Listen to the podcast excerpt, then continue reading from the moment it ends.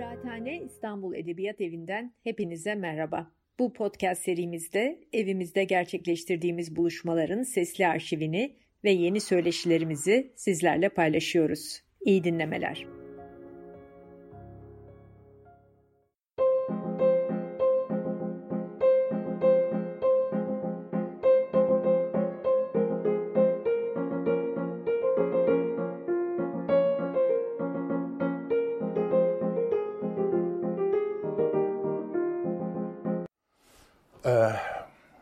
Varlık vergisinin hikayesinden bahsedeceğiz. Önce genel bir değerlendirmeyle e, söze başlayalım. İkinci Dünya Savaşı yıllarında çıkarılan varlık vergisi kanunu sadece iktisadi değil, siyasi ve kültürel bakımdan da önemli bir uygulamadır. Varlık vergisi uygulamasının esas olarak kanunun hazırlanışı, Türkiye Büyük Millet Meclisi'nde kabulü, o dönemin yayın organlarında desteklenmesi, kimin ne kadar vergi ödeyeceğini tespit eden komisyonların çalışma biçimleri, en fazla bir ay ile sınırlandırılmış ödeme süresi, bu süre içinde vergi borcunu ödeyemeyen mükelleflerin mallarının haczedilerek icra yoluyla satışı ve bütün bunlara rağmen vergi borcunu ödeyemeyen mükelleflere borçlarını bedenen çalışarak ödetmek amacıyla Erzurum Aşkale'deki çalışma kampına gönderilmeleri gibi alt süreçler içerir. Ee, bu aşamaları bir bütünlük içinde ele aldığımızda varlık vergisi kanunu e, yakın tarihimizde birçok kez karşımıza çıkan azınlık karşıtı politikalara örnek olarak gösterilebilir.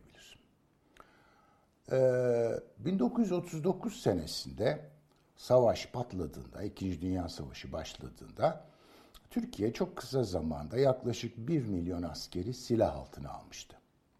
Böylece tarımdaki faal nüfusun önemli bir kısmı üretimden çekildi. Nüfusun çoğunluğunu oluşturan o dönemde köylülerin silah altına alınması ekonomide özellikle tarım mallarının üretiminde ve arzında bir takım sıkıntılar yarattı. Ayrıca Avrupa'da savaş devam ediyordu ve Akdeniz bir savaş alanıydı. Teknik olarak ithal mallarının ülkeye girişi zorlaşmış ve özellikle şehirlerde birçok tüketim malı savaş e, başladıktan kısa bir süre sonra kara borsaya düşmüştü. İkinci Dünya Savaşı'nın başından itibaren Milli Şef İsmet İnönü yönetimi bütün denk bütçe eşittir sağlam para edebiyatının tersine davranarak artan devlet masraflarını para basarak karşılamıştır. Ee, tahmin edebileceğiniz gibi e, savaş için bir takım insanları askere almak çok pahalı bir hobidir. Pahalı bir iştir. O insanların yemesi, içmesi, giyinmesi, e, ısınması gerekmektedir. Bu az bir iş değildir. Bu masrafları e, para basarak karşılamak enflasyonu arttırdı. E, burada bir tablomuz var. E, yıllar içindeki piyasada tedavüldeki para miktarıyla enflasyon arasında 1938 e, rakamlarını baz kabul edersek, 100 kabul edersek 38 ee, senesinde 219.4 milyon olan para arzı 42 yılında 765 milyona yükselmişti. Dolayısıyla aynı zamanda işte fiyatlarda 1944'te 960'a yükselmişti tabloda göreceğiniz gibi. Yüzde 350 civarında artmıştı.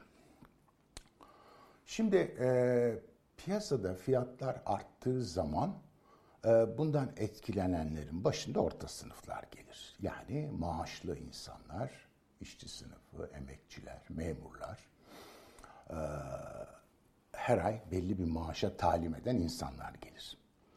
Tüccar açısından da durum şöyledir. Olağanüstü şartlarda, savaş şartlarında ticaret yapan e, tüccar e, sattığı malı piyasadan alıp yerine koymak ister. E piyasada bu yoksa, kara borsadaysa bu malı elinden en yüksek fiyata çıkartmak ister. Dolayısıyla e, o dönemde Ankara yönetiminin, e, hükümet çevrelerinin ve İstanbul basınının yakındığı kara borsa ve vurgunculuk olayları bu enflasyonist baskı ile açıklanmak durumundadır. Hızlı fiyat artışlarına çare aranırken olağanüstü savaş kazançlarını vergilendirme fikri gündeme gelir.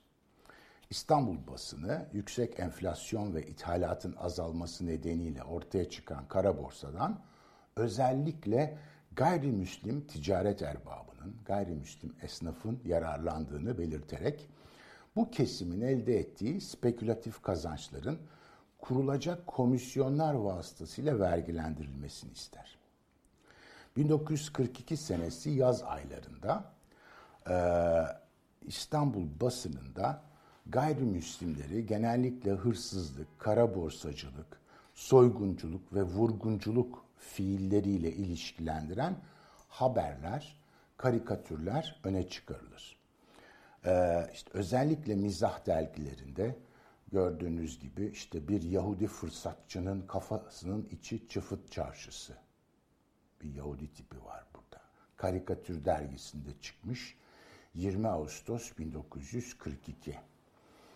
İşte tombul teyze vurguncu karşısında. Buradaki Yahudi tipleri e, e, Nazi döneminde Almanya'da çıkan Lustige Blatter e, mecmuasından alınmış e, tiplerdir. Yine bu karikatür dergisi 24 Eylül 1942. E, halkın sırtından geçinenler yine gördüğünüz gibi bir Yahudi tipi var burada. E, bu e, karikatürler diyeceksiniz ki belki düşüneceksiniz hani e, tirajı son derece sınırlı birkaç binle sınırlı olan karikatür dergilerinde çıkıyor olabilir ama bu e, basın ve yayın dünyasındaki hakim fikriyatı bize göstermesi açısından önemlidir. E, varlık vergisi böyle bir dönemde Başbakan Şükrü Saracoğlu tarafından hazırlanan ekonomik tedbirler paketi içinde sunulur. Teklif önce CHP grubunda görüşülür. Ee, Cumhuriyet Halk Partisi Trabzon milletvekili Faik Ahmet Barutçu'nun anılarında Başbakan Saracoğlu'nun CHP grubunda yapılan basına kapalı toplantıda kanunu şu sözlerle savunduğu anlatılmaktadır. Okuyorum. Bu kanun aynı zamanda bir ihtilal kanunudur. Bize iktisadi istiklalimizi kazandıracak bir fırsat karşısındayız. Piyasamıza hakim olan gayri Türk unsurları bu sayede bertaraf ederek Türk piyasasını Türk tüccarlarının ve Türklerin eline vereceğiz. İstanbul'daki gayrimenkullerin Türklere intikalini de yine bu sayede temin edeceğiz gayrimenkullere tarh edilecek, kesilecek vergilerin ancak dörtte biri Türklere tahmil edilecektir, kesilecektir, yüklenecektir. Valiliklere bu, bu yolda hususi talimatlar verilecektir. Bu talimatlar hazırlanmıştır. Çiftçiden alınacak para hiçbir zaman varlığının yüzde beşini tecavüz etmeyeceği, aşmayacağı gibi işine halel getirmeden vereceği para olacaktır. Türkler için vergi nispeti gayri Türklerin verecekleri verginin ancak dörtte biri olacaktır. Varlık vergisi kanununun ihtilal kokan tarafı budur. Bu gayri Türklerin iktisadi tefevvuklarını, ekonomik üstünlüklerini nihayet sona erdirmeyi temin edecek bir kanun olacaktır. Şimdi bu tabi Cumhuriyet Halk Partisi grup toplantısında basına kapalı e, konuşmalar. İlginçtir, kanun teklifi Türkiye Büyük Millet Meclisi'nde çok fazla tartışılmaz. 11 Kasım 1942 gününde kabul edilir. Bu kanuna göre kimin ne kadar vergi ödeyeceği, ödeyeceği sözde bağımsız komisyonlar tarafından belirlenecek. Komisyonların tespit ettiği vergi miktarına itiraz yolu da kapalı. Kanun çıktıktan sonra illerde komisyonlar kurulur ve çalışmalarına başlar.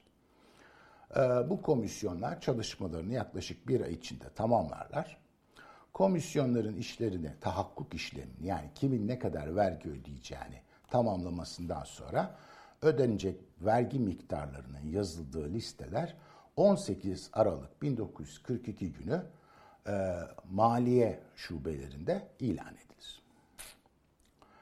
E, komisyonların yapısı ve bazı azınlık gruplarına Türk Müslüman mükelleflerin ödeyeceğinin 10 misli fazla vergi salındığı gerçeği dönemin İstanbul defterdarı olan merhum Faik Ökten'in aralarından izlenebilir.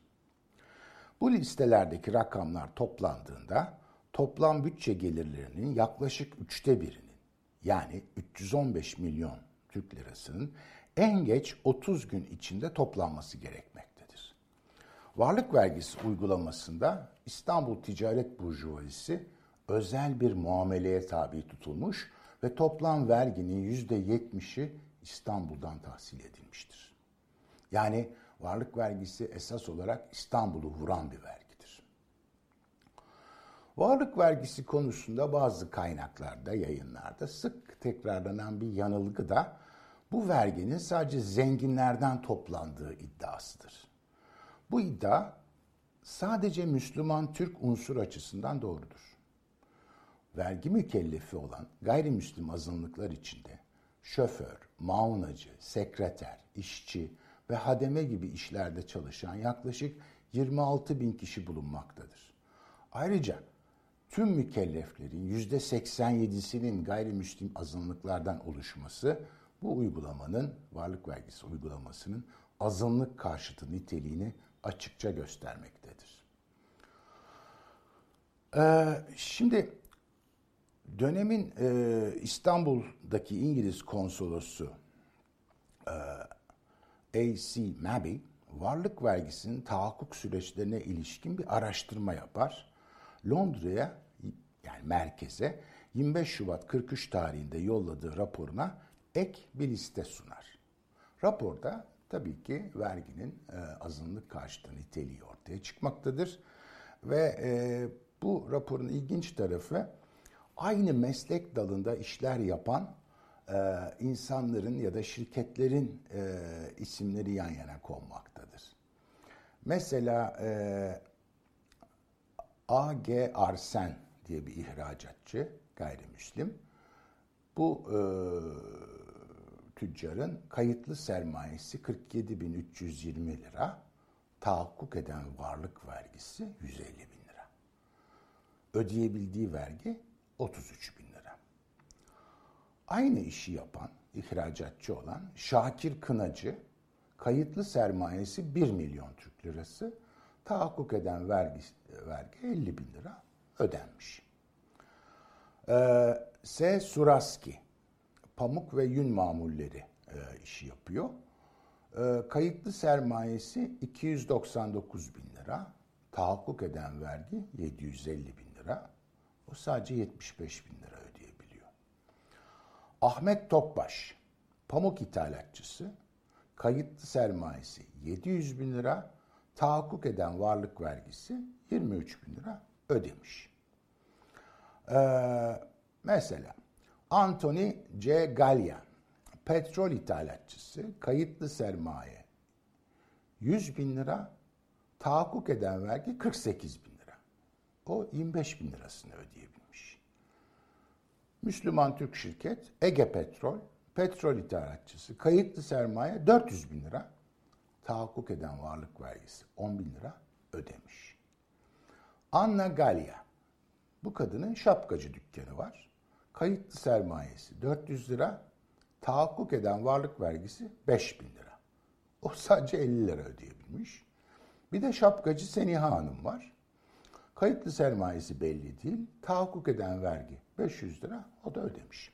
Şimdi bu raporda e, özel örneklerle bu işin ne kadar adaletsiz bir vergilenme olduğu ortaya çıkıyor. Ödemenin son günü olan 20 Ocak 1943 akşamına kadar vergisini yatırmayan mükelleflerin ev ve iş yerlerine gidilerek önce malları haczediliyor. Daha sonra da icra yoluyla e, satış e, yöntemiyle tahsilat başlıyor. Bu fotoğrafta e, görüyorsunuz. E, bu fotoğraf bugün var olan iki apartmanın önünde Vali Konağı, İstanbul Vali Konağı Caddesi'nde çekilmiştir.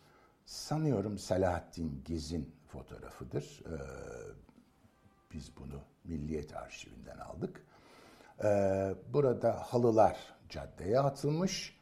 Alıcılar e, caddedeki halıları inceleyerek içerideki satışa dahil olacaklar ve pey sürecekler.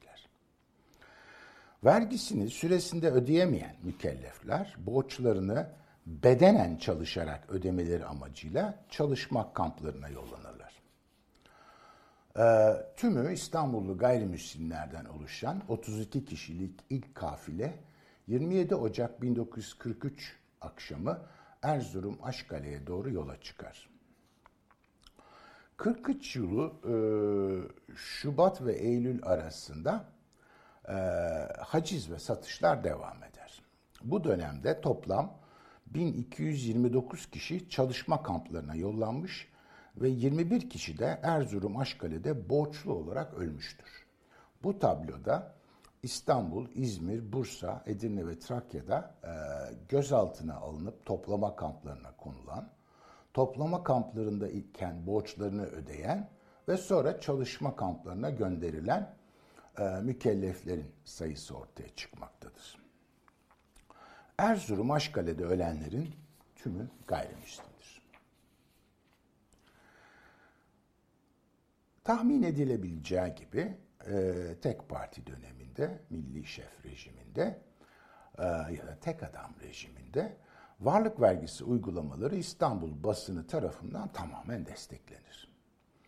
Ee, sürekli olarak gazetelerde satılacak malların ve gayrimenkullerin listeleri yayımlanır.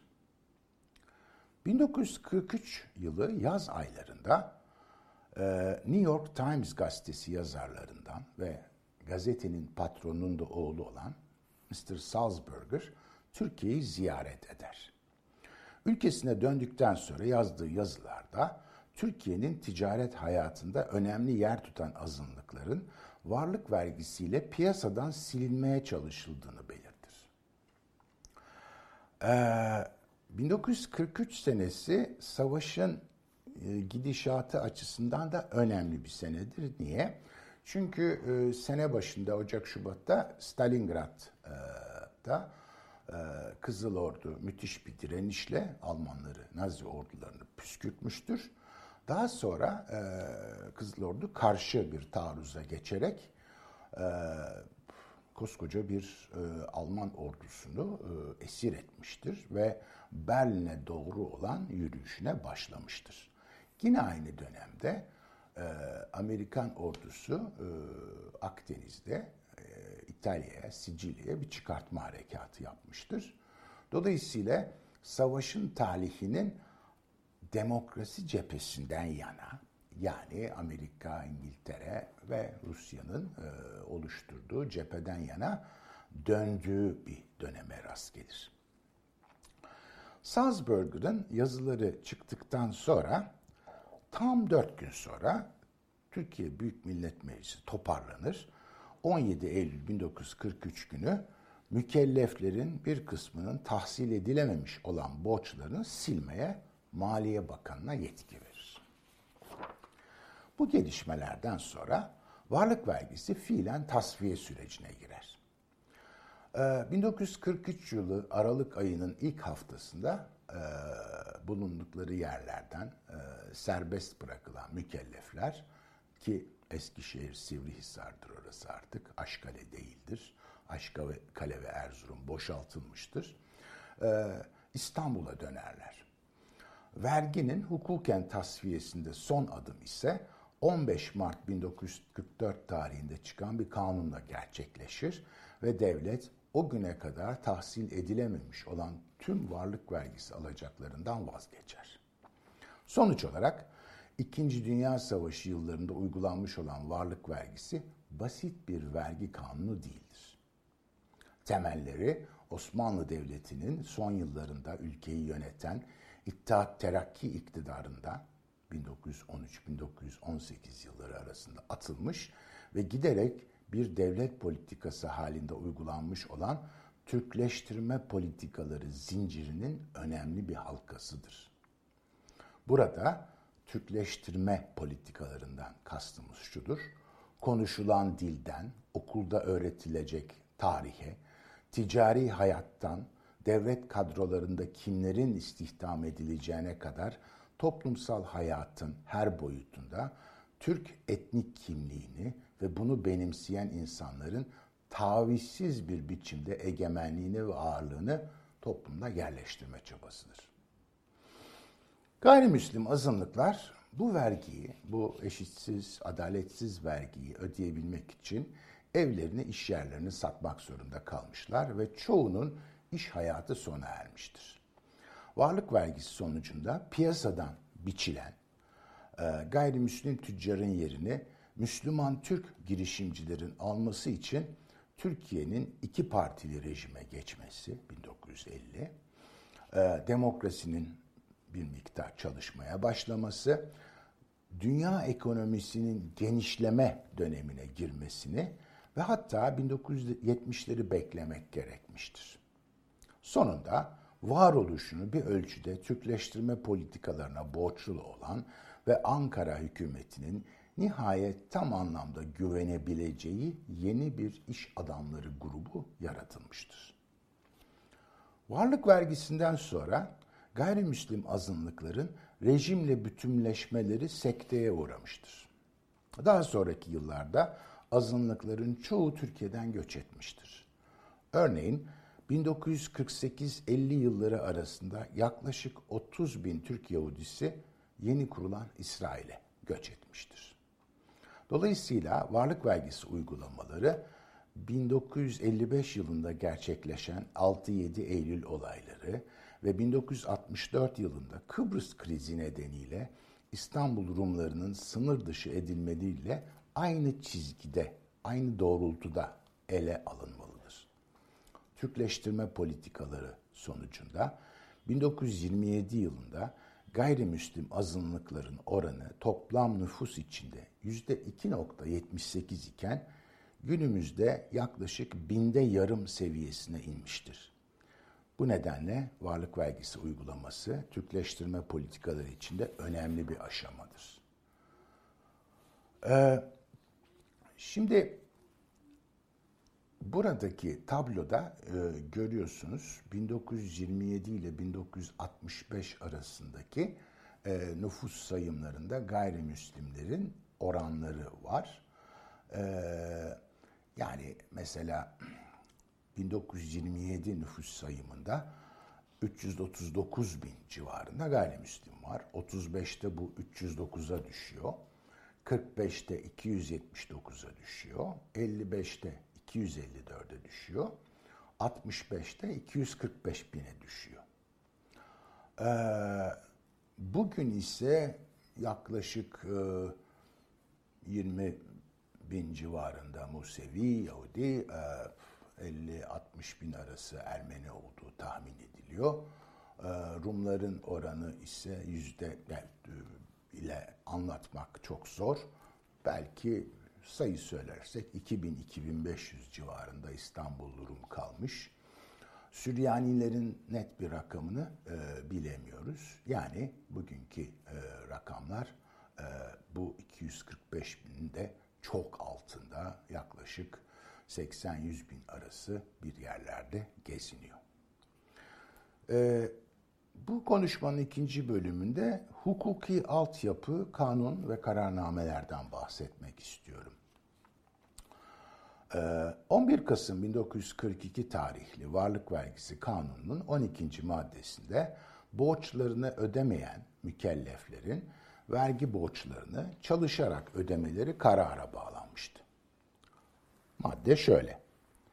Bir ay zarfında borçlarını ödeyemeyen mükellefler borçlarını tamamen ödeyinceye kadar memleketin herhangi bir yerinde bedeni kabiliyetlerine göre askeri mahiyeti haiz olmayan umumi hizmetlerde veya belediye hizmetlerinde çalıştırılırlar. Ancak kadınlar ve 55 yaşını mütecaviz yani 55 yaşından büyük erkekler çalışma mükellefiyetine tabi tutulmayabilirler. Bu fıkra hükmüne göre çalıştırılanlara verilecek ücretin yarısı borçlarına mahsup olunur. Yani teorik olarak insanlar Erzurum Aşkare'ye yollanacaklar, orada çalışacaklar, belediye hizmetlerinde şu veya bu şekilde. Onlara bir para verilecek, işte bu paranın yarısı da borçtan düşülecek. Eh yani mesela 150 bin lira e, varlık vergisi borcunuz varsa herhalde böyle bir e, 5000 sene falan çalışmanız gerekecek. Başka türlü e, mümkün değil. E, kanunun bu maddesine göre vergisini ödemeyenlerin kamu hizmeti yaparak topluma karşı olan sorumlulukları da yerine getirmeleri isteniyor. Ee, daha sonra e, tahsilat başladıktan sonra çalışma mükellefiyetinin nasıl yerine getirileceği yani kimlerin hangi sıra içinde Erzurum Aşkale'ye yollanacağı ile ilgili bir yönetmelik çıkarılıyor 7 Ocak 43 günü. Bakanlar Kurulu toplantısında kabul ediliyor. 12 ee, Ocak 43 tarihinde de e, yönetmelik resmi gazetede yayınlanıyor. İlk gidecekler olan varlık vergisi borcuna mukabil hiç ödemede bulunmamış olanlar. İkinci grupta gidecek olanlar yani ikinci kesim daha sonra vergisini kısmen ödemiş olmakla beraber haczi kabil mallarını kaçırmış olanlar nasıl kaçıracaklarsa. Ee, üç, menkul malını kaçırmadığı ve borcunu ödemek hususunda iyi niyet göstermiş olanlar sırasıyla çalışma mahallerine sevk ediliyorlar. Yönetmelik aslında e, mükellefleri vergi ödeme konusunda iyi niyet göstermeye zorluyor ve direnenlerin sayısını azaltmaya çalışıyor.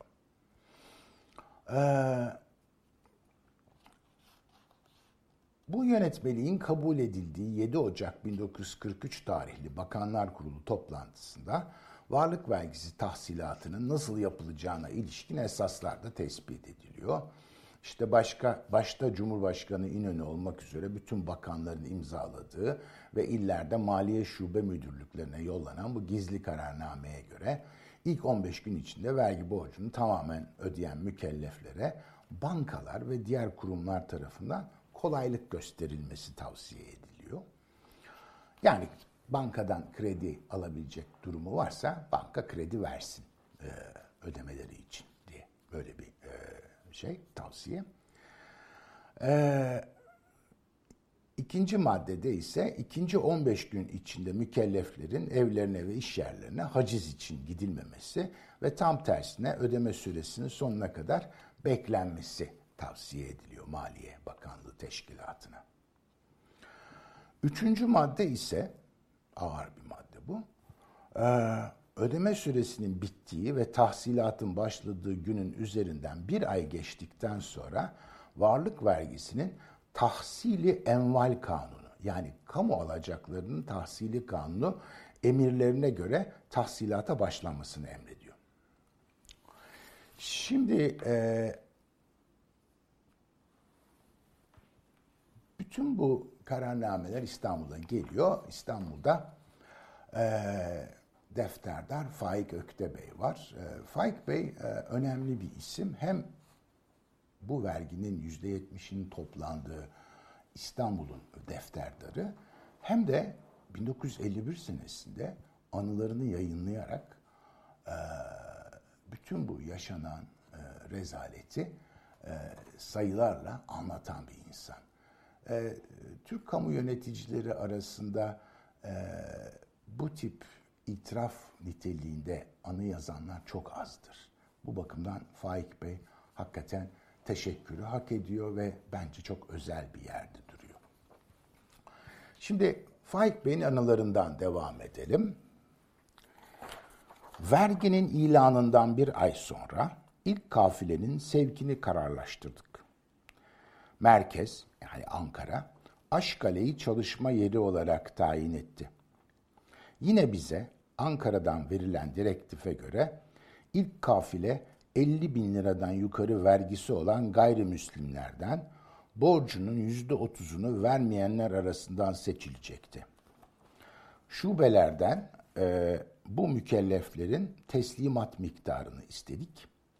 Gelen cetveller feciydi. Bu grubun yüzde doksanının Aşkale'ye sevki icap ediyordu. Maliye Bakanlığı Teftiş Kurulu Başkanı Şevket Adalan'la evvela mükelleflerle temas etmeyi ve alacağımız neticeye göre hareket etmeyi kararlaştırdık. Bu mükelleflere şubeler vasıtasıyla tebligat yaptırdık. Bilahare Faik Bey müşterileri adını alan bu mükelleflerle temasım böyle başlar. Avukat Şekip Adut, Gad Franco gibi bir kısım mükellefler açıkça verginin varlıklarının üzerinde olduğunu, bu sebepten tediyatta bulunmayı düşünmediklerini söylediler. Bir kısım mükellefler daha müsait konuştu. Kimi apartmanını, kimi malını satmak üzere olduğunu, kendilerine 10 günden bir aya kadar zaman verilirse borçlarını ödeyeceklerini söylediler. Faik Ökten'in tediyatta bulunmayı düşünmediklerini söyleyen mükellefleri ilk kafile ile 27 Ocak 43 günü trenle Aşkale'ye yolladığını biliyoruz. İlk kafilede varlık vergisine karşı açıkça tavır alan avukat Şekip Adut ve hukukçu Gat Franco bulunmaktadır. Bu iki Musevi avukat kendilerine tahakkuk eden adaletsiz vergiyi ödemek için hiçbir çaba içine girmemişler ve vergiyi açıkça protesto etmişlerdir. Gat Franco ve Şekip Adut'un aynı miktarda 375 bin lira gibi çok yüksek bir vergi konulduğunu biz gazetelerden biliyoruz. Gat Franco sadece 1000 lira, avukat Şekip Adut ise 4000 lira ödemişlerdir. İşin ilginç tarafı 1880 doğumlu olan Gat Franco o tarihte 63 yaşındadır. Şekip Adut'un da aynı yaşlarda olduğunu tahmin ediyoruz. Yani iki protestocu avukat da 55 yaşın üzerindedir ve daha birkaç ay önce çıkmış olan varlık vergisi kanununa göre Aşkale'ye yollanmaları mümkün değildir. Bu iki Musevi avukatı cezalandırmak amacıyla Bakanlar Kurulu toplanır ve yeni bir karar alınır. 20 Ocak 1943 günü Cumhurbaşkanı İsmet İnönü başkanlığında toplanan Bakanlar Kurulu tırnak içinde 55 yaşını mütecaviz bulunan mükellefler hakkında çalışma mecburiyetinin tatbikini karara bağlar. Bu idari değişiklik sonunda Gat Franco'nun Aşkale'ye yollanması mümkün olmuş ve Karaköy'deki işhanı da daha sonra mezat yoluyla satılmıştır. Şimdi e, burada bir takım fotoğraflar var. E, 30 Ocak 1943 günü e, Tasviri Efkar gazetesinde yayınlanan fotoğraf. Avukat Şekip Adut Aşkale'de Pırnakapan köyünde bir ahırda yatıyor. O da sonra e, işte mükelleflerin e, çalışma alanına karlar içinde yürüyüşünü gören e, görebiliyoruz. 31 Ocak tarihli tasviri efkarda. Ee, İstanbullu iş adamlarından Leon Saban, Arşak Çuhacıyan ve Ruben Alaluf çalışıyorlar. Trabzon-İran transit karayollarındaki karları temizliyorlar. Fotoğrafın çekildiği yer Kop geçidi, rakım 1720 metre, sıcaklık sıfırın altında 20 derece. Musevi avukatlar Şekip Adut ve Gad Franco kamp komutanı Teğmen Ali Bey ile birlikte. Avukat Şekip Adut da aynı şekilde ilk kafileyle Aşkale'ye yollanmış ve İstanbul'daki evinin eşyaları mezat yoluyla satılmıştır. Avukat Şekip Adut'un evindeki satışın tüm detayları İstanbul basını tarafından yayınlanmıştır. Bu tür direnişlerin yani bu vergi adaletsizdir, ben bunu ödemiyorum şeklindeki direnişlerin e, nasıl cezalandırılacağını e, deyim yerindeyse eskilerin deyimiyle ibreti aleme göstermek için bu iş yapılıyor. E, şimdi e, Tan gazetesinde gazeteci Said Kesler'in haberinden avukat Şekip Adut'un evinde yapılan satış ile ilgili haberi okuyoruz. Apartmanda satış saat 10.30'da başlamıştı. Apartman dardı. Odalar küçüktü. Koridordan gelip geçmek güçtü. Nohut oda bakla sofa içinde en azından 100-150 kişi toplanmıştı. Hiç kimse önündeki kadının veya adamın arkasından ilerisini göremiyor, tellalın sesi gayya kuyusundan çıkar gibi derinden ve görünmez bir yerden geliyordu. Çamurlu ayakkabılarla kuş tüyü koltukların, kanepelerin, maroken sandalyelerin, lake masaların üzerine çıkıp birbirlerinin omuzlarından aşarak satılan eşyayı görmeye çalışanların hepsi de kelepir mal alma sevdasına düşmüş insanlardı. Satılığa çıkarılan mallar arasında topyekün bir yemek odası, bir yatak odası, iki oturma salonu, bir kütüphane ve istirahat odası ve bu odalardaki eşyanın kaffesi tümü vardı. Aile albümleri, fotoğraf albümleri elden ele dolaşıyor, resimden ince, resimler inceden inceye gözden geçiriliyor, kıymetli ve stil eşya ayrı ayrı tetkik olunuyor, antikalar, biblolar, yağlı boya tablolar hayran hayran seyrediliyordu. Bu noktada tahsili enval kanunu denen kanun hakkında biraz bilgi vermek istiyorum.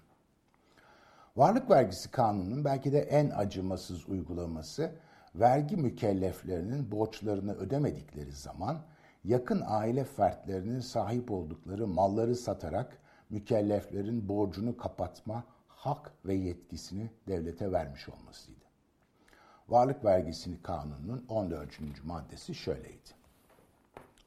Mükelleflerin ikametgahlarında gerek kendilerine ve gerek karı ve kocalarına veya kendileriyle birlikte oturan usul ve fürû bir kimsenin anası, babası ve çocukları demek ile kardeşlerine ait dükkan, mağaza, depo, ambar, fabrika ve imalathanelerde veya bunlara benzer yerlerde bütün menkul mallarla tapuda veya vergide bunlardan her bir namına kayıtlı olan gayrimenkul mallar bu kanun mucibince alınacak vergi ve zamların kanuni teminatı olup bu malların satılmasında tahsili enval kanunu hükümleri tatbik olunur. Yani vergi mükelleflerinin birlikte oturduğu yakın akrabalarının malının mükellefin borcuna teminat gösterilerek satışına gidilmesi ancak totaliter faşist rejimlerde söz konusu olabilirdi. Varlık vergisi kanununun CHP parti grubunun gizli oturumundaki görüşmeleri sırasında bu madde gündeme gelmiş ve aslında daha geniş kapsamlı olan bir kapsamı bir parça daraltılmış, sadece dayı amca malları metinden çıkarılarak kanunlaşmıştır. Bu hazin tartışmayı dönemin CHP Trabzon milletvekili Faik Ahmet Barutçu'nun anılarında görüyoruz. Şöyle diyor Barutçu. Kanunun bir de 14. maddesi üzerinde çok duruldu. Bu madde yükümlünün borcuna karşı bir arada oturan karı, koca, ata, çocuk, kardeş, dayı ve amcanın mallarında güvence olarak gösteriyordu. Uzun tartışmalardan sonra karı, koca, çocuk ve kardeş malları bırakılarak diğerleri maddeden çıkarılmıştır. Bu 14. madde konuşulurken başkan şunu söyledi. Kardeş malını çıkartmak doğru olur çünkü bu hukuk esasları ile çelişiyor. Dayanamadım, şaka yollu. İlahi başkanım, bu kanunun hangi maddeleri hukuk ilkeleriyle uyuşuyor ki dedim. Başbakan Saracoğlu kahkahayla Maliye vekili dinliyor musun? Bak senin kanun için ne diyorlar dedi. Ve her yandan yükselen kahkahalar arasında bu maddenin ve kanunun görüşülmesi sona erdi. Tahsilat sürecinin ilk başlarında doğallıkla maliye bürokrasisi mükelleflerin önce kendi sahip oldukları malların icra ile satışına gidiyor. Fakat 43 yılının yaz aylarına gelindiği zaman tahsilatı hızlandırmak için mükelleflerin eşleri, anne ve babalarına ait gayrimenkullerin de satışına başlanıyor. O günlerde İstanbul Defterdarlığından gazeteye verilen resmi ilanlarda bu tip mezat duyurularına çok rastlanıyor. Örneğin 17 Haziran 43 günü Tasvir Efkar gazetesinde çıkarılan e, ilanda Simentov Alyanak'ın vergi borcunun karısı Rebecca'nın malını satılarak ödetilmeye çalışıldığı gösteriliyor. Okuyorum. Yeni Cami Maliye Şubesi'ne borçlu Simentov Alyanak ve Moshe Alyanak'ın varlık vergisi kanunu mucibince Simentov'un karısı Rebecca'nın mutasarrıfı olduğu yukarıda yazılı gayrimenkulün 1 Temmuz 43 günü Perşembe saat 14'te birinci müzayedesi 12 Temmuz Pazartesi günde saat 15'te kat'i ihalesi yapılacağından taliplerin pey akçelerini yatırarak falan filan. Dolayısıyla varlık vergisi uygulamasında mal kaçırmak, ödemiyorum deyip kenara çekilmek mümkün değil. Annenizin, babanızın, kardeşinizin malları haraç mezat satılıyor. Varlık vergisi tahsilatının en önemli araçlarından biri de özellikle e, Aşkale'ye, mükellefler açısından Aşkale'ye yollanma tehdidinin sürekli gündemde tutulmasıydı. Aşkale'ye yollanma tehdidi iki aşamada uygulanıyordu. İlk olarak e, Aşkale'ye yollanacak mükelleflerin listesine konulma tehdidi diye bir şey vardı. İkinci aşamada da Aşkale'deki çalışma şartlarının basında yer almasıyla işte Feridun Kandemir e, muhabir olarak Aşkale'ye yollanıyor. Orayı ballandırarak anlatıyor. Soğuk, kar, buz falan. E, bu haberler gazetelerde çıkınca insanlar bir dehşet içine kapılıyorlar. Ve her şeye razı olarak mallarını 3.30 paraya elden çıkarmak için ellerinden gelen her şeyi yapıyorlar. Ee, ödeme süresi 21 Ocak 43 tarihinde doluyor. Ondan sonra e, mükelleflerin toparlanması için bürokrasi işlemeye başlıyor. E, defterdarlık Aşkale'ye gidecek olan mükelleflerin listesini polise veriyor. Emniyet Müdürlüğü bunları evlerinden topla, topluyor. Ondan sonra ve e, bir şehir içinde toplama kampına koyuyor. Orada sevkiyat gününe kadar bu insanlar bekliyorlar. Şimdi Aşkale'ye yollanacakların normal olarak Anadolu yakasında Haydarpaşa'dan kalkan e, Erzurum Katarına bağlı 3. sınıf vagonlarda gittiğini biliyoruz. Ee, peki ama toplama yeri Sirkeci'de. Neden? Şimdi Sirkeci 1940'ların, 50'lerin hatta bugünün İstanbul'unda merkezi iş alanının göbeğinde olan bir yerdir.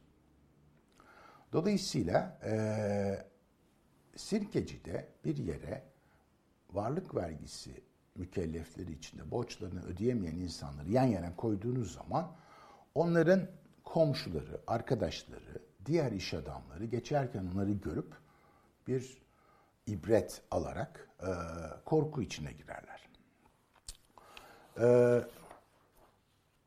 Aşkale için 38 kişilik ikinci kafilenin yola çıktığı günden bir gün önce yani 12 Şubat 1943 günü İngiliz elçiliğinden Albay Binns, vergi mükelleflerinden İngiliz elçiliğin avukatı Yeşua Eşkenazi'yi ziyaret etmek üzere Sirkeci Demirkapı'ya gidiyor ve izlenimlerini rapor haline getirerek Ankara'ya İngiliz Büyükelçisi Sir Nahbul Hugessen'e yolluyor. Ee, bu Demirkapı'daki depo bugün yerinde yok. Ee, Sirkeci Garı'nın e, sol tarafındaki otoparkın olduğu yerde bulunduğunu biliyoruz. Yıkılmış daha sonra. Benzin raporunu okuyoruz. Yaklaşık 10 gündür Demir Kapı'da gözaltında tutulan ve bu akşam Aşkale'ye önceden yollanmış olan 32 kişiye iltihak edecek olan tüccar, avukat ve diğer mezhep gruplarına dahil yaklaşık 40 kişinin bulunduğu ambarı ziyaret ettim. Kapısında polislerin nöbet tuttuğu bu oda yaklaşık 13,5 metre boyunda ve 7,5 metre enindeydi. Ambarın yan duvarlarında yerden yaklaşık 2 metre yükseklikte ve 2 metre derinlikte duvar boyunca devam eden bir platform, bir balkon bulunuyordu. Mükellefler evden getirmiş oldukları battaniye vesaire ile yatak şiltesi hiç yoktu. Bu platform boyunca ve platformun altında kendilerine yatacak yer yapmışlardı. Odada sobanın dışında tek parça bile mobilya yoktu. Aşkale'ye gidecek mükelleflerle vedalaşmak ve onlara birkaç parça yiyecek giyecek paketleri vermek için ziyarete gelmiş olan kadın ve çocuklar erkeklerle birlikte ağlayıp sızlıyorlardı. İnsanın asabını bozan perişan bir manzaraydı. Avukatımız Bay Yeşua Eskinazi ile görüştüm. Kendisi yaklaşık 55 yaşında. Gözaltına alındığında cebinde 11 lira olduğunu, fakat 10 lirasına polisin el koyduğunu ve cebinde 1 lira kaldığını söyledi. Şimdi bütün bu e, yapılan eza cefanın mantığı tabii ki hı, tahsilatı hızlandırma e, çabası. Çünkü e, bu şekilde davranarak mükelleflere devlet işlerin ciddi olduğunu gösteriyor. E, bu arada e, basında bir anlamda tahsilatı hızlandırmak için elinden geleni yapıyor. Şimdi basınla ilgili konuşalım biraz da. 27 ee, Ocak 1943 akşamı Haydarpaşa Garı'ndan hareket eden ilk Aşkale kafilesinde sadece bir gazeteci var. O da Tasviri Efkar gazetesinden Feridun Kandemir. Gazetenin sahibi ve genel yayın yönetmeni merhum Ziyad Ebu Ziya, Feridun Kandemir'i Aşkale yolculuğu sırasında ve çalışma kampında özel röportajlar yapmak üzere trene bindirmiştir. Ee, rahmetli Ziyad Bey'le ben yıllar evvel mülakat yapmıştım. Anlatmıştı uzun uzun. Ee, yıllar sonra Kandemir'in yazı dizisi, Tasvir Efkar'da üst üste birkaç gün yayınlanan yazı dizisi tekrar okunduğu zaman bu röportajların amacının Aşkale'nin ne kadar kötü bir yer olduğunu İstanbul'da kalanlara göstermek olduğu ve bu şekilde tahsi, e, Tasvir Efkar gazetesi tahsilata katkıda bulunuyor.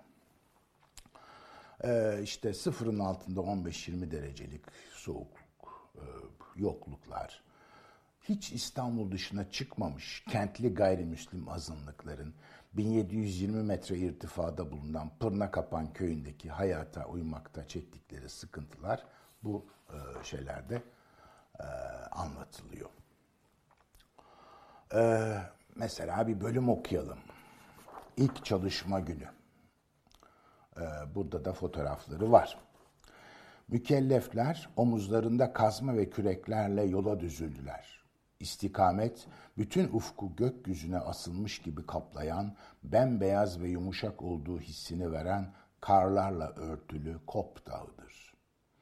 Aylardan beri kuş uçmaz, kervan geçmez yollarda, fötr şapkalı, kasketli, golf pantolonlu, skoç deseniyle örülmüş atkılı ve şapkalı, kulaklarını soğuktan korumak için kulaklıklı, yarı bellerine kadar karda ilerleyen garip kıyafetli 32 kişinin teşkil ettiği kafile yavaş yavaş yükseliyor.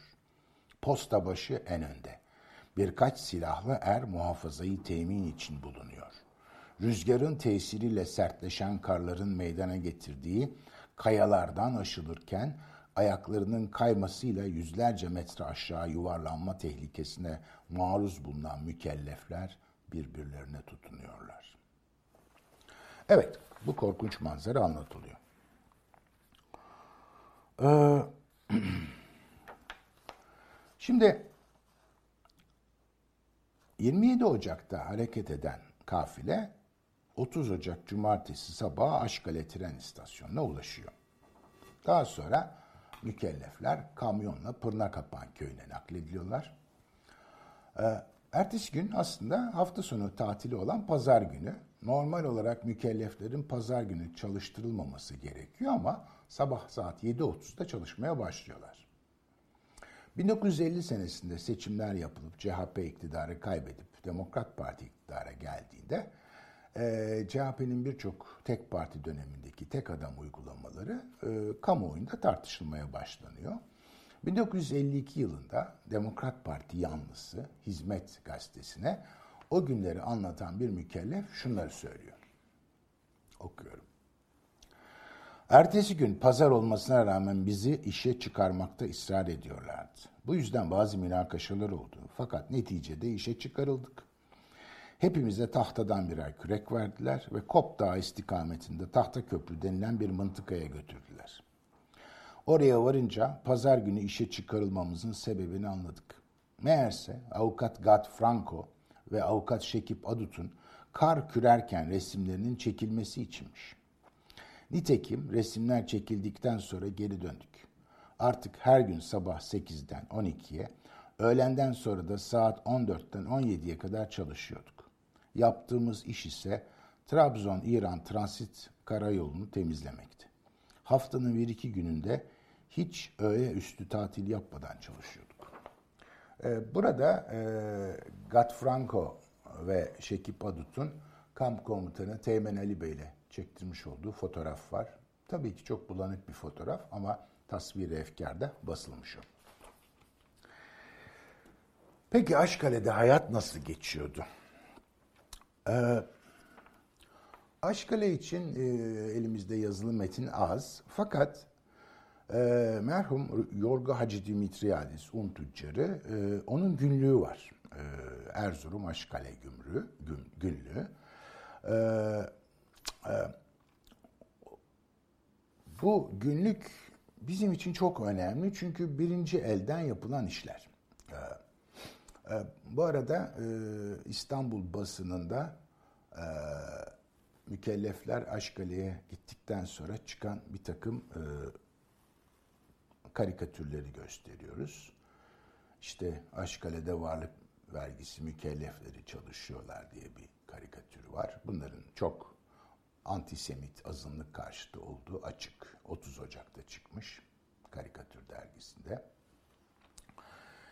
Şimdi un ticareti yapan Nideli Yorgacı Dimitriadis'in iş yeri Galata Fermeneciler Caddesi 113 numarada bulunuyordu. Diğer dükkanı ise Eminönü Tuğcular Sokak 12'de bulunuyor. Eşiyle çocuklarıyla birlikte oturdukları Kadıköy'deki evi ise içi, içindeki eşyalarla birlikte satılmış. Kendi ifadesine göre Hacı Dimitriadis'in toplam varlık vergisi borcu 138 bin lira. Burada e, Hacı Dimitriadis'i e, kızları Fifi ve Adele ile birlikte çekilmiş güzel bir fotoğrafını görüyoruz. Bu fotoğraf 1928 senesinde çekilmiş. E, 138 bin lira borcunun ne kadarını e, ödediğini e, tam bilemiyoruz. E, ama toplam borcu bu kadar. Malları da satılıyor. Yorgacı Dimitriadis İstanbul'dan kalkan 5. kafileyle 23 Mart 1943 günü Haydarpaşa tren istasyonundan yola çıkıyor. 25 Mart günü öğlen saatlerinde Aşkale'ye ulaşıyor. Kafile Aşkale'ye indikten sonra sırf mükelleflerin amacı, hayatını zorlaştırmak amacıyla Aşkale'ye 25 kilometre uzaklıkta bulunan Evrenli köyüne, bu köyün yeni ismi e, Tazegül köyü gitmeleri söyleniyor. Bu köye gidebilmek için kızaklar kiralanıyor. Kar kalınlığı 60 santim. E, buzdan donmuş derelerden geçiliyor. E, sonra da oraya gittikten sonra da Erzurum'a gitme emri çıkıyor. Hacı Dimitriades, Yorgo Bey, 30 Mart günü günlüğüne şunları yazıyor. Onbaşıya emir gelmiş. Yarın saat 7'de kendi vesayetimizle Erzurum'a hareket etmemiz lazım. Erzurum 6 saatlik yol diyorlar. Eşyalarımız için 15-20 kızağa ihtiyacımız var. Halbuki bu kızakların derhal temini müşkil. Köylülerle temasa geçildi. Bir gün sonra öküz kızakları hazır olunması kararlaştırıldı. Biz Kandilli ve Çiçekli istasyonlarından 60 kuruşa tren bileti alabil, alabiliriz isek de e, buna müsaade edilmedi. Piyade olarak yani yürüyerek Erzurum'a gitmemiz lazım olduğu söylendi. Emir böyleymiş. Yorgacı Dimitriades aynı yolu 6 Ağustos 1943 tarihinde bu sefer Erzurum'dan Aşkale yönüne olmak üzere trenle sadece iki buçuk saatte kat etmiştir. İki buçuk saatlik tren yolculuğunu yaklaşık iki günde yapılmasını isteyen yönetimin amacı çok açıktır. Mükellefleri sert tabiat şartları altında canlarından bezdirerek onların ceplerindeki son kuruşu da harcatmaktır. Ee, nihayet işte Yorgacı Dimitriadis ve arkadaşları Erzurum'a gelirler. Ama onların yani e, çalışmaları için önceden hazırlanmış bir iş planı da yoktur. Nafıa Bakanlığı'nın yani Bayındırlık Bakanlığı'nın yerel düzeydeki memurları bu insanlara iş yaratmak zorundalar. Bu işler Erzurum sokaklarındaki çöplerin temizlenmesi veya Trabzon-İran karayolundaki karların temizlenmesi de olabilir. Haziran ayının başından itibaren hava şartları düzelmiştir. Yapacak iş de kalmamış. Karlar ölmüş. Haziran ayının e, Yorca, Yorgo Bey'in günlüğünde işe çıkılmayan günler oldukça fazla. Erzurum'daki çalışma şartları belki çok ağır değil ama İstanbul'dan gelen bu insanlar bedenen çalışmaya da çok alışık değiller. Zaten çoğu İstanbul dışına ilk defa çıkıyor. Ayrıca kalınan yerlerin kötülüğü, şehirde pislik temizlerken Erzurum halkı tarafından aşağılanıyor olmak mükellefleri derinden yaralanmaktadır.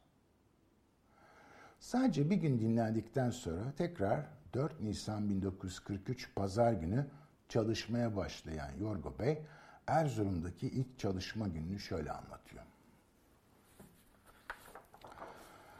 Pazar olmak münasebetiyle bazı arkadaşlar hamama gittiler.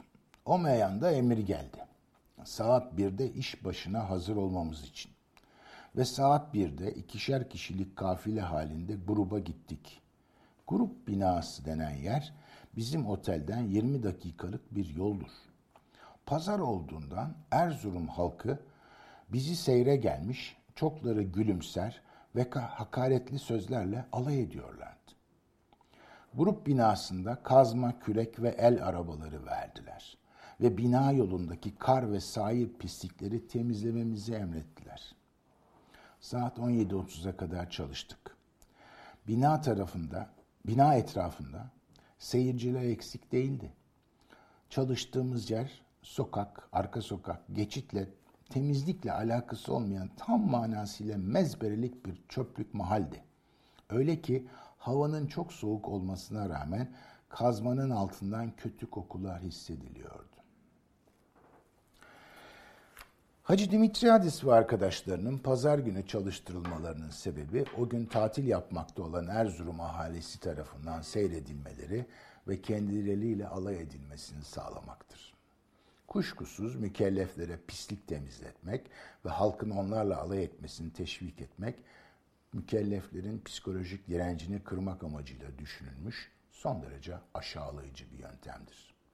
Herhalde bu yöntemler kullanılarak mükelleflerin İstanbul'da kenarda saklamış oldukları parayı ortaya çıkaracakları ve vergiyi ödeyip çalışma mükellefiyetinden kurtulmayı seçecekleri düşünülmektedir. Bütün bu tür psikolojik baskı ve yapılan zulmün dışında hava çok soğuktur. Ve Erzurum'da kötü şartlara dayanamayan yaşlı mükelleflerden dört tanesi hastalanıp ölür. İlk bir aylık süre içindeki tüm olumsuzluklar daha sonra azalır.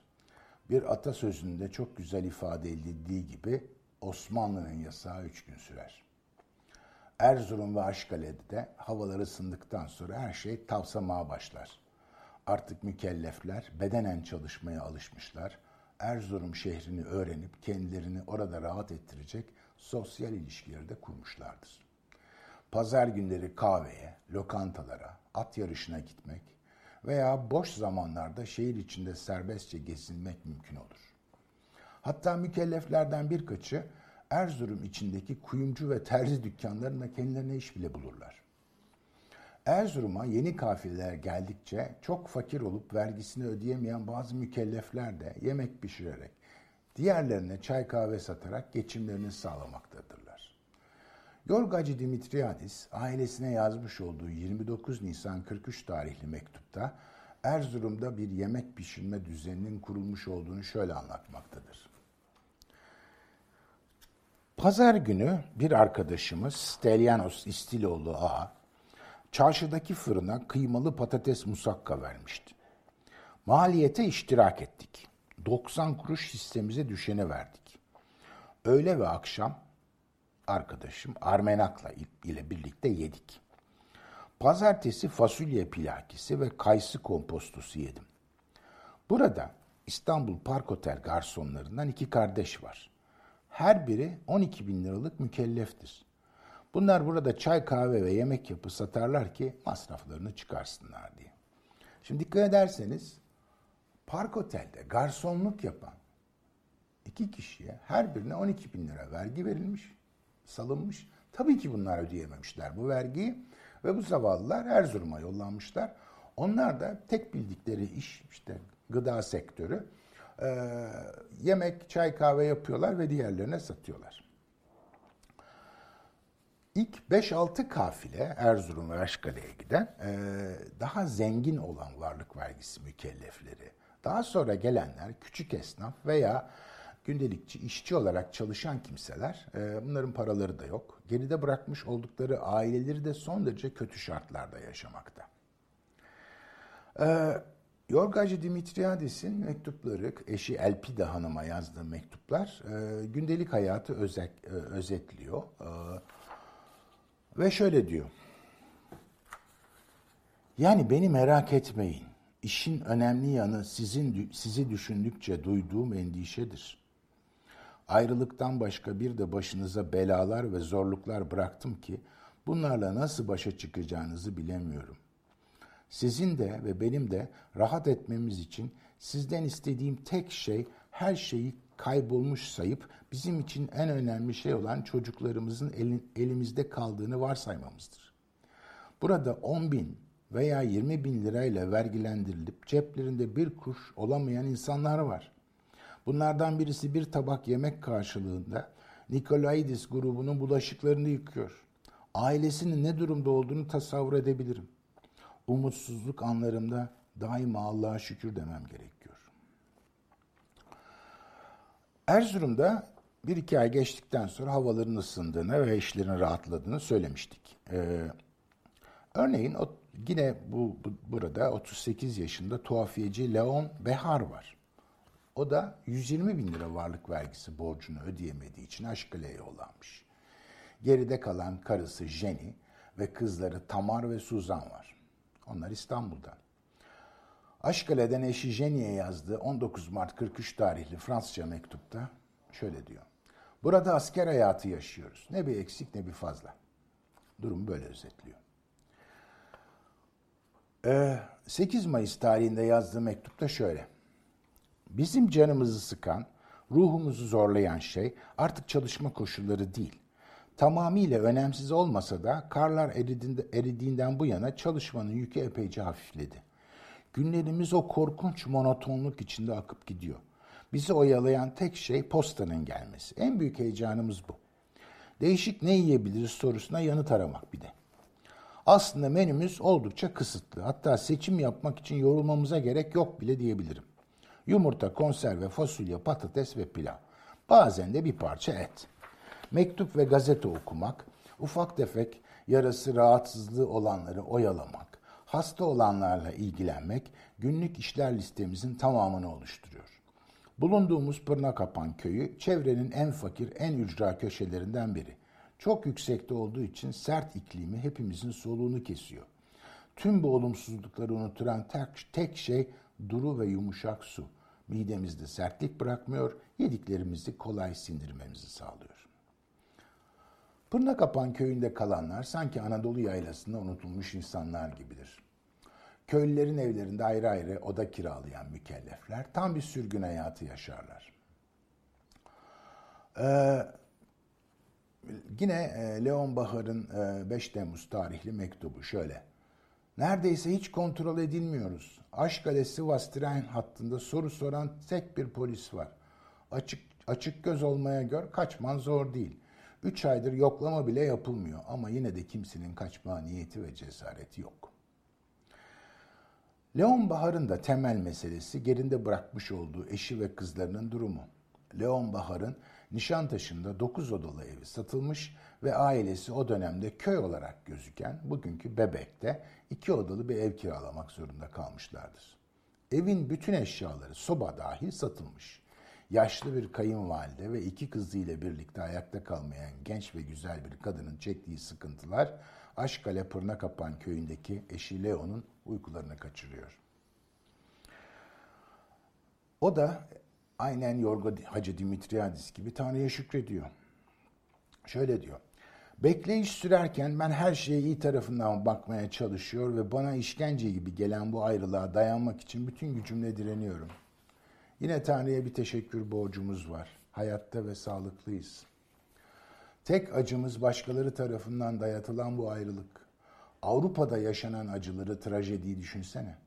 Kendi durumumuza şükretmek ve teselli bulmamız için bu örnekleri gözümüzün önüne getirmemiz lazım. Yeter ki sağlıklı olalım. Bu zor günler geçecek ve biz yine her zamanki gibi birbirimizi çok seveceğiz. Bir iki ay daha sabır. Ee, bu Erzurum ve Haşkale'de havalar ısındıktan sonra ortaya çıkan rahatlama, yumuşama Ankara'dakilerin kulağına gidiyor tabii ve onları rahatsız ediyor. Ve bunların yani rahatlamaması lazım diye düşünüyorlar herhalde. Ee, Erzurum'da farklı noktalarda bir kısmı otellerde, bir kısmı kiralık odalarda yaşayan bütün mükellefler e, aynı bina içinde toplanacak kararı çıkıyor. İşte mahalle başı semtinde Reis Efendi İlkokulu ve Dumlupınar Mektebi binaları kiralanıyor. Ve odalar tifüs hastalığına karşı dezenfekte edilerek insanlar oraya konuyor. Ee, daha sonra e, bu binaların kapılarına nöbetçiler konuyor. E, işte mükelleflerin şehir içinde dolaşması engelleniyor. E, 26 Haziran tarihinde ise mükelleflerden biri muhafızlardan dayak yiyor ve baskılar daha da artıyor. Durumun gerginleştiğini gören Erzurum valisi gelişmeleri Ankara'ya bildiriyor. Erzurum valiliğinden gelen yazı İçişleri Bakanı Hilmi Uran'a ulaşıyor. O da 2 e, Temmuz 43 tarihinde Başbakanlığa ve Nafa Vekaletine yani Bayındırlık Bakanlığı'na şu resmi yazıyı yazıyor. Başvekalet yüksek makamına Erzurum Valiliğinden alınan ve vekaletlerinde yazıldığı anlaşılan 26 Haziran 43 tarih ve işte şu numaralı yazıda vilayet merkezinde varlık vergisi mükelleflerinden iki mert mektebe yerleştirilmiş 560 kişi mevcut olup bunların çalıştırılmadıklarından ve içlerinden iaşelerini temin maksadıyla dışarı çıkanların mahalle aralarına dağılarak kadınlara sarkıntılık ettiklerinden birkaç me polis memuru ile inzibat altına alınmışlarsa da vaziyetin devamına imkan olmanından bahisle bu duruma nihayet verilmesi için 150 çadıra ihtiyaç olup şimdilik acilen 70 çadırın gönderilmesi istenmektedir. Malumu devletleri üzere varlık vergisi mükelleflerinin şehir içinde ikamet ettirilmeyerek şehir dışında tesis edilecek kamplarda çalıştırılmaları esastır.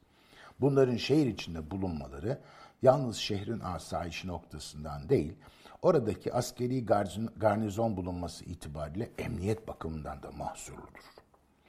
Bu adamların şehirde polis kuvvetiyle daimi nezaret ve murakabe altında bulundurulmaları da imkansızdır.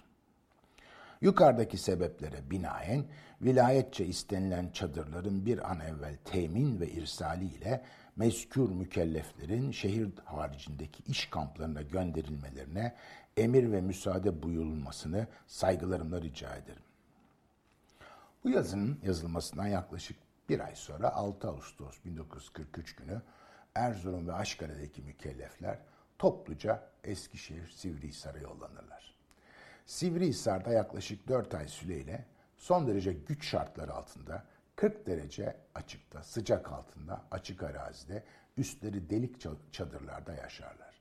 Ve nihayet 1943 yılının ilk ayında, Aralık ayının ilk haftasında İstanbul'a dönerler. Bu e, Hikayeyi İstanbul Defterdarı Faik Ökten'in Varlık Vergisi Faciası isimli anı kitabından aldığım bir pasajla bitirmek istiyorum. Ee, başta da bahsettiğimiz gibi Türkiye Büyük Millet Meclisi 17 Eylül 1943 günü bir yasa çıkararak mükelleflerin bir kısmının tahsil edilmemiş olan borçlarını silmeye Maliye Bakanı'nı yetkili kılmıştı. Dolayısıyla o noktadan sonra yani 17 Eylül noktası tarihinden sonra varlık vergisiyle ilgili maliyecilerin yapacağı bir şey yok. Bütün tahsilat, e, haciz ve mezatlar duruyor. O günlerde defterdar Faik Bey kafa dinlemek amaçlı olarak her pazar günü Anadolu yakasında çulluk avına çıkmaktadır. Sözü Faik Bey'e bırakıyorum. Ben varlık vergisi nedeniyle düzeni bozulan sinirlerimi düzeltmek için pazar günleri muntazaman çulluk avlıyordum. Bir pazar akşamı geç vakit Pendik'ten trenle Haydarpaşa'ya döndüm. Oradan vapura binecektim. İskelenin önü biraz terhis edilen askerlerle biraz Birinci Dünya Savaşı'nda gördüğümüz tipten muhacirlere benzeyen garip insanlarla doluydu. Durumu derhal kavradım. Bunlar benim dostlarımdı. Kamptan dönüyorlardı. Omzumdaki tüfeğim, av elbisem, köpeklerim tanınmama mani oldu. İskelenin yanındaki büfeye gittim. Vapur daha gelmemişti. Büfenin sahibi dosttu. Bakıp güldü. Karşı karşıya çay içiyorduk. Büfenin telefonu durmadan işliyordu. Arkam telefona dönük olduğundan beni göremiyorlardı. Fakat tezgahtan bir şeyler içmek isteyen biriyle ister istemez göz göze geldik. Karşılıklı olarak gülümsedik. Vapurun kalkacağı sırada iskele memurun odasından geçerek vapurda memurun kamerasına geçecektim. İskeleyi geçerken vapurun üst güvertesini dolduran bir kalabalığın bana doğru eğilerek hep bir ağızdan yaşasın cumhuriyet diye bağırdığını duydum. Bu uğultu ne zamandır cefa çeken bedbaht bir kitlerin alabileceği en büyük intikamdı. Teşekkürler.